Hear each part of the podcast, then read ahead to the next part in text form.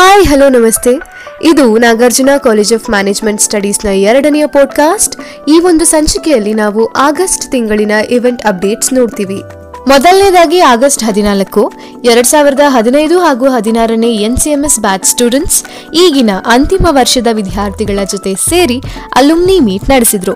ಈ ಒಂದು ಕಾರ್ಯಕ್ರಮದಲ್ಲಿ ಹಳೆಯ ವಿದ್ಯಾರ್ಥಿಗಳು ಪದವಿ ನಂತರದ ಶೈಕ್ಷಣಿಕ ಹಾಗೂ ವೃತ್ತಿ ಜೀವನದ ಅನುಭವಗಳನ್ನು ಈಗಿನ ಅಂತಿಮ ವರ್ಷದ ವಿದ್ಯಾರ್ಥಿಗಳ ಜೊತೆ ಹಂಚಿಕೊಂಡ್ರು. ಆಗಸ್ಟ್ ಹದಿನೈದು, ಎಪ್ಪತ್ತೈದನೇ ಸ್ವಾತಂತ್ರ್ಯ ದಿನಾಚರಣೆಯ ಸಲುವಾಗಿ ಎನ್ಸಿಎಂಎಸ್ನ ಎನ್ಎಸ್ಎಸ್ ವತಿಯಿಂದ ಅಂತರ್ ಕಾಲೇಜು ಪ್ರಬಂಧ ಸ್ಪರ್ಧೆಯನ್ನು ಏರ್ಪಡಿಸಲಾಗಿತ್ತು.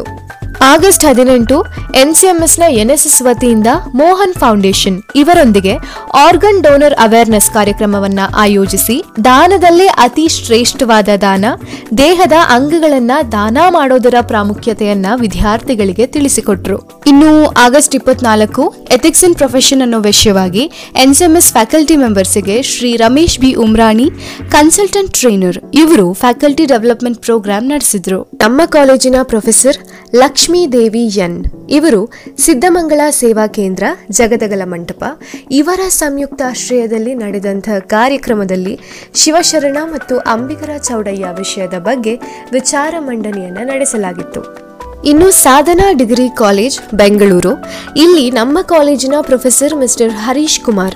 ಇವರು ರಿಸೋರ್ಸ್ ಪರ್ಸನ್ ಆಗಿ ಭಾಗಿಯಾಗಿ ಬಿಸಿನೆಸ್ ಟ್ಯಾಕ್ಸೇಷನ್ ವಿಷಯದ ಬಗ್ಗೆ ವಿಚಾರ ಮಂಡನೆ ಮಾಡಲಾಗಿತ್ತು. Congratulations to Devaraj final year BCA ಇವರು ವಚನ ನಿರ್ವಚನ ಎಂಬ ವಿಷಯದ ಕುರಿತು ಅಂತಾರಾಷ್ಟ್ರೀಯ ಅಂತರ್ಜಾಲ ವಿಚಾರ ಸಂಕಿರಣದಲ್ಲಿ ಭಾಗವಹಿಸಿ ವಚನ ವಾಚನ ಮಾಡುವುದರೊಂದಿಗೆ ಪ್ರಶಂಸೆ ಪಡೆದಿರುತ್ತಾರೆ.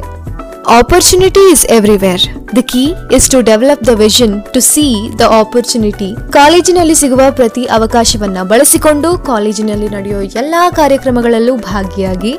ಇನ್ನು ಮುಂಬರುವ ಕಾರ್ಯಕ್ರಮ ಕಾಲೇಜಿನ ಅಂತಿಮ ಸೆಮಿಸ್ಟರ್ ವಿದ್ಯಾರ್ಥಿಗಳ ಸೆಂಡ್ ಆಫ್ ಇದರಲ್ಲೂ ಕಾಲೇಜಿನ ಎಲ್ಲ ವಿದ್ಯಾರ್ಥಿಗಳು ಸಕ್ರಿಯವಾಗಿ ಭಾಗಿಯಾಗಿ ಕಾರ್ಯಕ್ರಮದ ಯಶಸ್ಸಿಗೆ ಕಾರಣರಾಗಿ. ಸೊ ಇದಾಗಿತ್ತು ಈ ತಿಂಗಳಿನ ಪಾಡ್ಕಾಸ್ಟ್ ಇನ್ನು ಸಾಕಷ್ಟು ಇವೆಂಟ್ಗಳು ಮುಂದಿನ ದಿನಗಳಲ್ಲಿ ಬರೋದಿದೆ. ಇನ್ನೊಂದು ಎಪಿಸೋಡ್ ಜೊತೆಗೆ ವಾಪಸ್ ಬರ್ತೀವಿ ಅಲ್ಲಿವರೆಗೂ. Stay tuned.